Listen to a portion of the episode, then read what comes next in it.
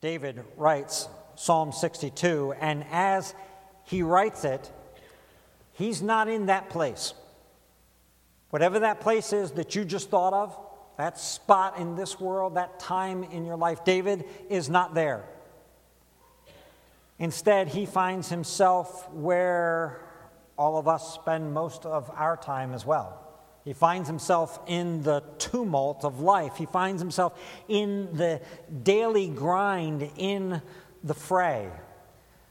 Now, since David was a king, his tumults are and were a bit more tumultuous than ours typically are. There were plots and intrigues, coup d'etat that took place within his kingdom, within his palace.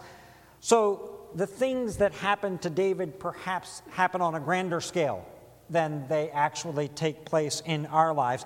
But the idea of being in the grind and in the tumult of life, we just we know that well. We experience it. It's the place where we spend most of our time, day after day, in that same place. David's quest in Psalm 62 is not to get himself to whatever that special place was where he could find that physical kind of rest, but instead, his quest is to find a restful soul, a quieted soul, in the midst of whatever circumstances were around him in life. And that's why he says to us and exhorts us in verse 8 trust in him at all times, O people, regardless of what the circumstances are in your life. Trust in him at all times. Today, then, here's what we're going to look at we're going to consider the pursuit, the gift, and the discipline of a quieted, or restful or a peaceful soul. The pursuit, the gift, and the discipline. First, we consider the pursuit of a restful soul. So, on the front of your bulletin, I quoted this passage that I suppose, amongst the sayings of Jesus, is one of the most comforting and one of the most well known, right, in the world as a whole. Come to me, all who labor and are heavy laden, and I will give you rest. Take my yoke upon you and learn from me, for I am gentle and lowly in heart, and you will find rest for your souls. It's an incredible invitation and command that comes to us from Jesus. And as he makes it, he's echoing other parts of Scripture. Other parts of Scripture, for example, like Jeremiah 6 16. Stand by the roads and look and ask for the ancient paths where the good way is, and walk in it and find rest for your souls. In many places in Scripture, that is held out to us a place for our souls to find rest. And more than echoing that, when Jesus makes his call in Matthew chapter 11, Jesus is identifying, he is putting his finger on something that none of us can deny. All of us have experienced restlessness, disquiet of our soul. It manifests itself in all sorts of ways. We've got this restlessness asking ourselves, where do I fit in the world? What should I be doing in the world? Why do I have this feeling of being unsettled, of being disconnected? Why do I come to church and I sit here in church and other people here in church seem to be connected? They seem to have friends, a sense of what they're doing here. Why do I feel on the outside, disconnected? Why am I so often unsatisfied with myself? Unsatisfied with my position in life, unsatisfied with the people who are around me? Why am I not the person I'd like to be? Why is the world the way it is? Why am I stuck in these present circumstances? We are restless in our souls.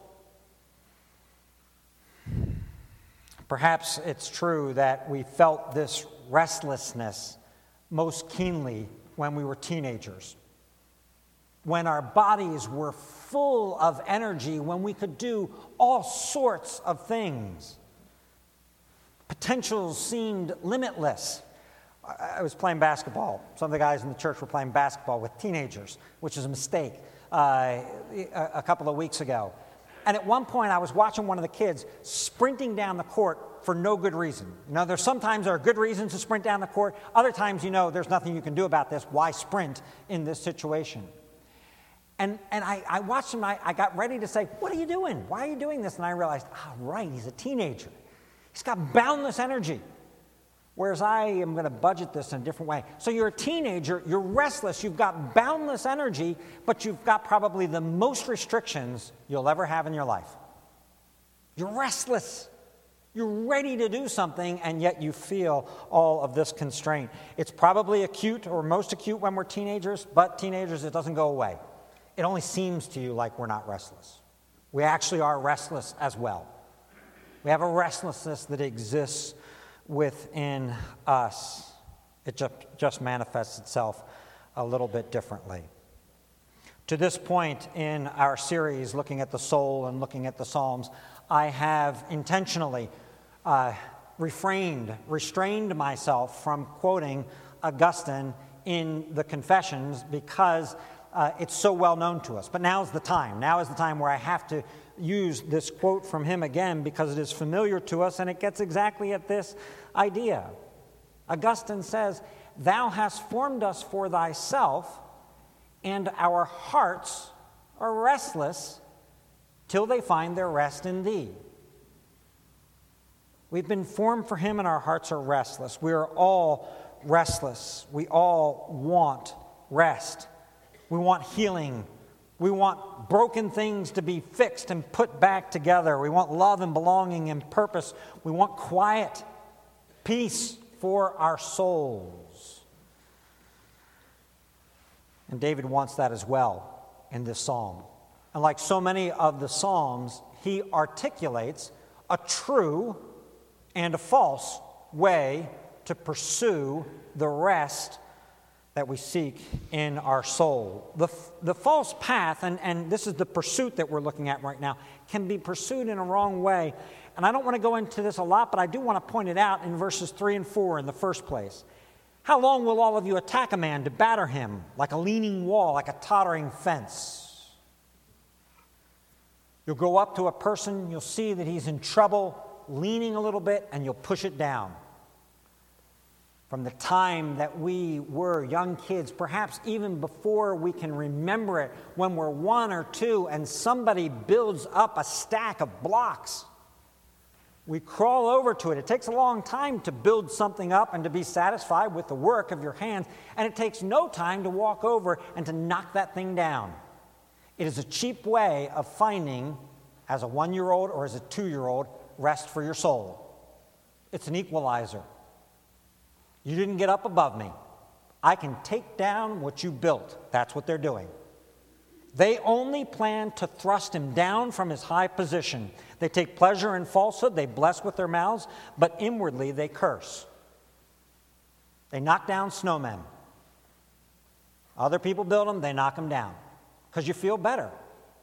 Your soul feels a little bit better if somebody is not shining more brightly than you are. Now, adults grow up or children grow up, become adults, you kind of learn okay, it's probably not a good idea to knock down block towers that other people have made or knock down snowmen. But we do it. We just do it with words instead. Another false pursuit is articulated for us in verses 9 and 10. Those of low estate are but a breath, those of high estate are a delusion. In the balances, they go up. They are together lighter than breath. We are tempted to find rest and significance in how we relate to others and the people that we know and their opinion of us. Whether they're low or whether they're high estate, I know someone in a high estate and thus dovetail with them. Find a little significance in our lives. If you put your trust in princes, if you put your trust in men to find rest for your soul, to find your validation of being, it seems to us weighty, seems to us significance. significant, and it weighs less than a breath. You put them all together. There is no gravity in it. Uh, yesterday, we were at the Mercer Museum out in Doylestown. The Mercer Museum is made out of concrete. It's heavy, it's weighty. I don't know what it weighs, but it's heavy. But to God, you put that all together, and it's less than a breath. It has nothing. You can add them all up together, but if you look for your validation or your rest for your soul in them, it is nothing. And then verse 10 switches it to riches. Don't put any trust in extortion. Set no vain hopes on robbery. If riches increase, set not your heart on them. People who are at rest, we think, are people who have abundance, people who have a lot. And we don't feel at rest oftentimes because we see that other people are more financially stable and secure than we are or than we are likely to be. Don't put your trust in that. That's what David says. That's an illusion of rest. It's an illusion when you think to yourself, my soul would be satisfied, my soul would be at rest if I had X amount of money. If my financial planner could show me this money.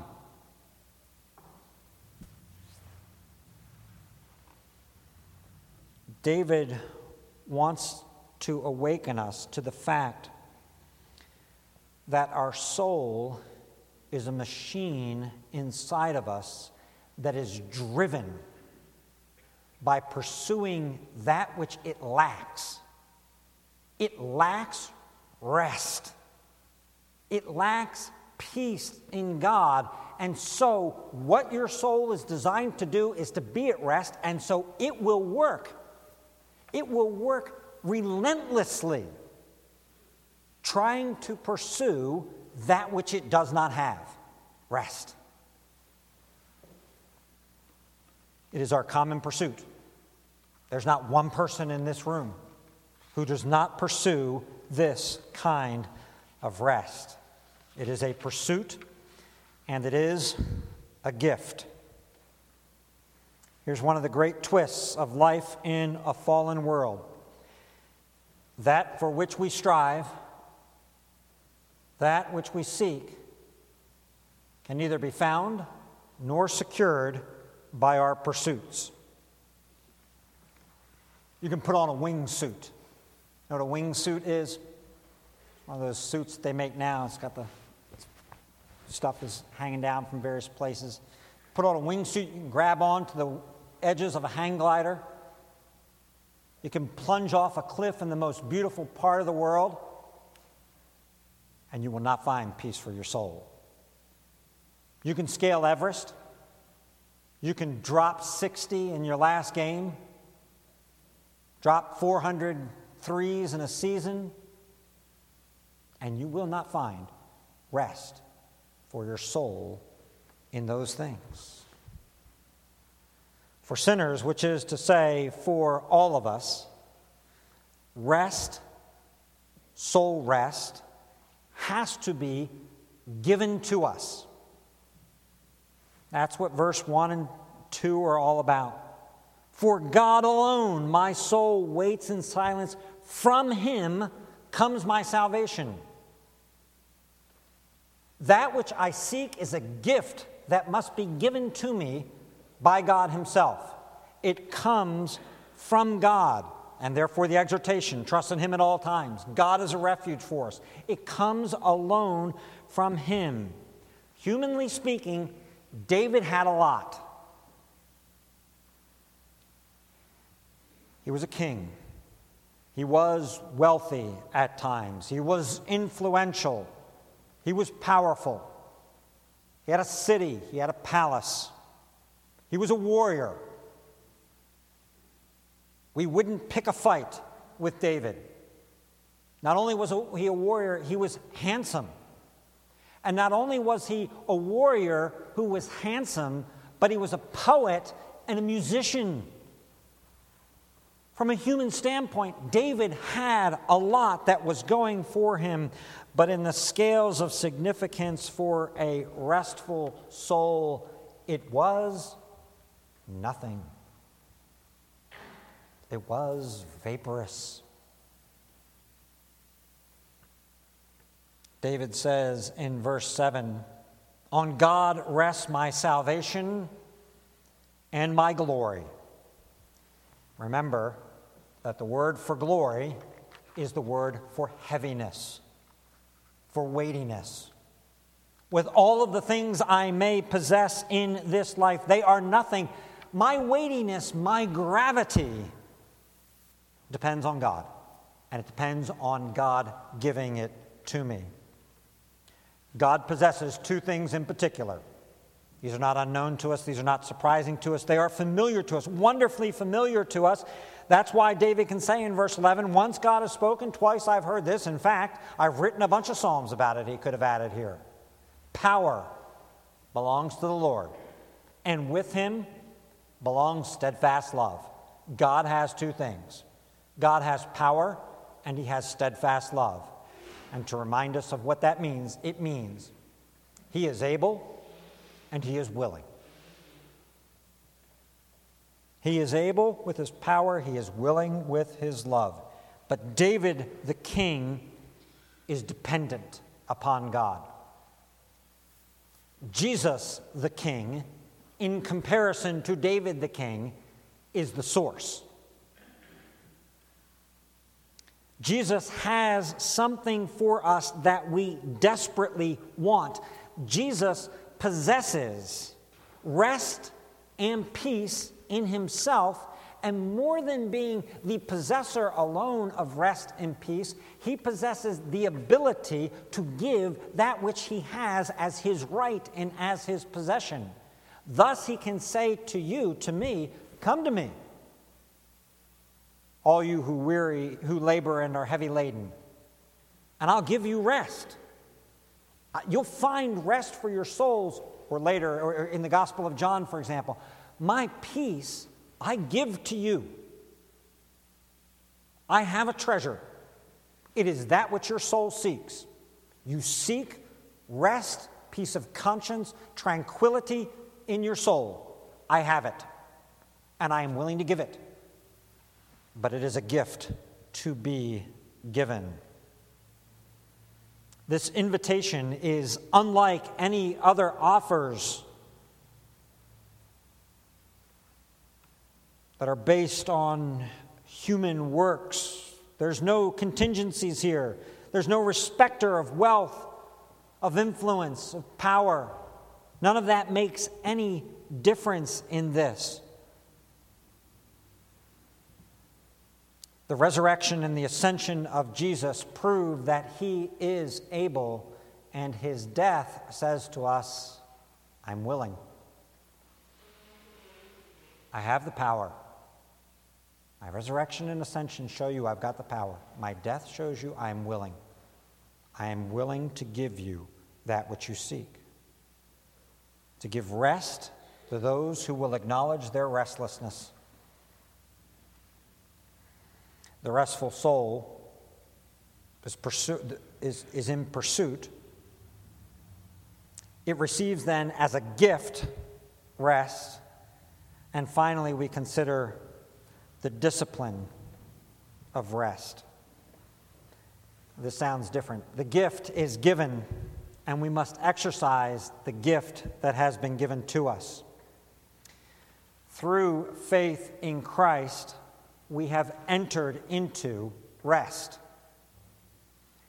And the writer of Hebrews says, a rest remains. Strive to enter that rest. In rest, we pursue rest. From the position of rest, we seek rest. Let me illustrate this within this psalm itself. Verse 1 says this For God alone my soul waits in silence. It's a state of quietude. My, my soul is in this place. By the way, this gets confusing. The word wait is actually not in the Hebrew, it's an understanding of something that is there. For God alone, toward God alone, my soul in silence is the idea here. But the, the, the description here is that he possesses it. That's what I'm doing. My soul is waiting for God. But look at the shift that takes place in verse 5. For God alone, O my soul, wait in silence. David is instructing his soul to do that which he said he was already doing. And we kind of ask the question what happened within the space of three verses here? How did we go from you being a guy who had quiet of soul before God and circumstances to now having to instruct your soul, saying, Soul, rest, be quiet in the Lord? What happened in that short time span? Well, here's what happens. Here's why your soul can be at rest one minute and then be seeking it the next. It's because life is hard. Life's hard. Calvin is beautiful here, and I usually resist long quotes, at least this is a little bit of a longer one. But Calvin here is responding to exactly the question that I've just articulated for us. How does he go between these two things? How can a guy who says he's got soul rest, his soul is in quiet before the Lord, then seek it?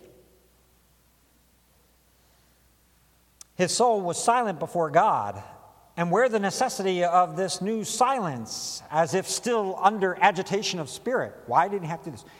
Here it is to be remembered that our minds can never be expected to reach such perfect composure as shall preclude every inward feeling of disquietude, but are at best, this is our, our minds, are at best as the sea before a light breeze, fluctuating sensibly, though not swollen into billows. It is not without a struggle that the saint can compose his mind, and we can very well understand how David should enjoin more perfect submission upon a spirit which was already submissive, urging upon himself farther advancement in this grace of silence till he had mortified every carnal inclination and thoroughly subjected himself to the will of God. So, this is point number one from Calvin. Our minds don't stay in this place. They don't stay in this tranquil, tranquil, restful place. But as the sea rolls, so our minds, so our souls, so our hearts likewise roll. So we're going to have to pursue it again. The next step how often, besides, will Satan renew the disquietudes which seem to be effectually expelled? You think you got over something. You think, okay, that's that thing that I'm struggling with that used to upset me, that's a thing of the past. I used to get upset with this, it's now in the past. Satan will bring it back up again. And you once again find disquietude, Calvin's word, where you thought you were over that thing. I repeat that there is no reason to be surprised, though David here calls upon himself a second time to preserve that silence before God which he might already appear to have attained for in the midst of disturbing motions of the flesh, perfect composure is what we never reach. This is exactly a point at which we struggle with the Psalms. As we have worked our way through the Psalms, we have talked about all sorts of aspects of the soul, including the troubled soul and now the restful soul. And some of you have come up to me and asked me and said, How can we have both of those things? This is how we can have both of those things. Our minds never stay at perfect composure. We can say, we can read Philippians 4 and say, I'll never be disturbed. I'll never be anxious about anything. I will never, ever worry because I will pray with thanksgiving and the God of peace will be with me. You will be disturbed. And that's why you will pray that prayer over and over again. We will have both of these things. For David, within the space of just a few verses, our minds, Satan, and then later Calvin goes on to say, troubles that spring up. All of these things will disquiet us at points along the way. And David, like a physical therapist or like a personal trainer, says, listen, this idea of the quieted soul is actually something that you have to exercise as well. It's given to you as a gift, but you have to exercise that which you have been given. How do you exercise it? Well, there's a lot of ways, but there are four tucked right in this psalm, and I'll only do them quickly. How do you exercise it? You exercise it, number one, by taking it out, extract your soul. This was the very first point that we had in this sermon on the soul focus. Extract your soul, instruct it, speak to it, look at what is going on with that soul, and you are going to have to instruct a disquieted soul saying, Oh, my soul, oh, my soul, put your trust back in God. It's where you started and you've strayed away from it. Put your trust back in God. Exercise number two rehearse the promises. The language that is used in this psalm is language that is familiar both to us and to David. You're my rock, you're my fortress, you're my stronghold. God has power, loving kindness. There's nothing new there in what David is saying. Those aren't new metaphors. They are almost creedal like statements that David is making or that David is rehearsing for himself and for those whom he instructs. That is why we say the creeds over and over. That's why you memorize these things and hymns and places in Scripture so that your mind exercises the promises of God. When you find your soul all a mess and all a wreck, the exercise you do is to rehearse the promises of God. Exercise number three that is given to us. It's found in verse 8. Pour out your heart before him. The silence that is commanded to us, that is exhorted to us here, is not a silence of not saying anything at all. It is rather describing a peaceful disposition that, frankly, is a result of being able to pour out your soul. Pour it out before the Lord. What is happening in your life? You know you're going to worry about it. Make sure you're praying about it. No exhortation to worry about it. Just knowing that you're going to do that, pray as well. This is the exact same trajectory of Philippians chapter 4. Have no anxiety about anything, but in everything, by prayer and supplication, let your requests be made known to God, and the peace of God will keep your hearts and your minds in Christ Jesus. It's the exact same application that Paul is making that David is exhorting upon us. Pour out your soul before him.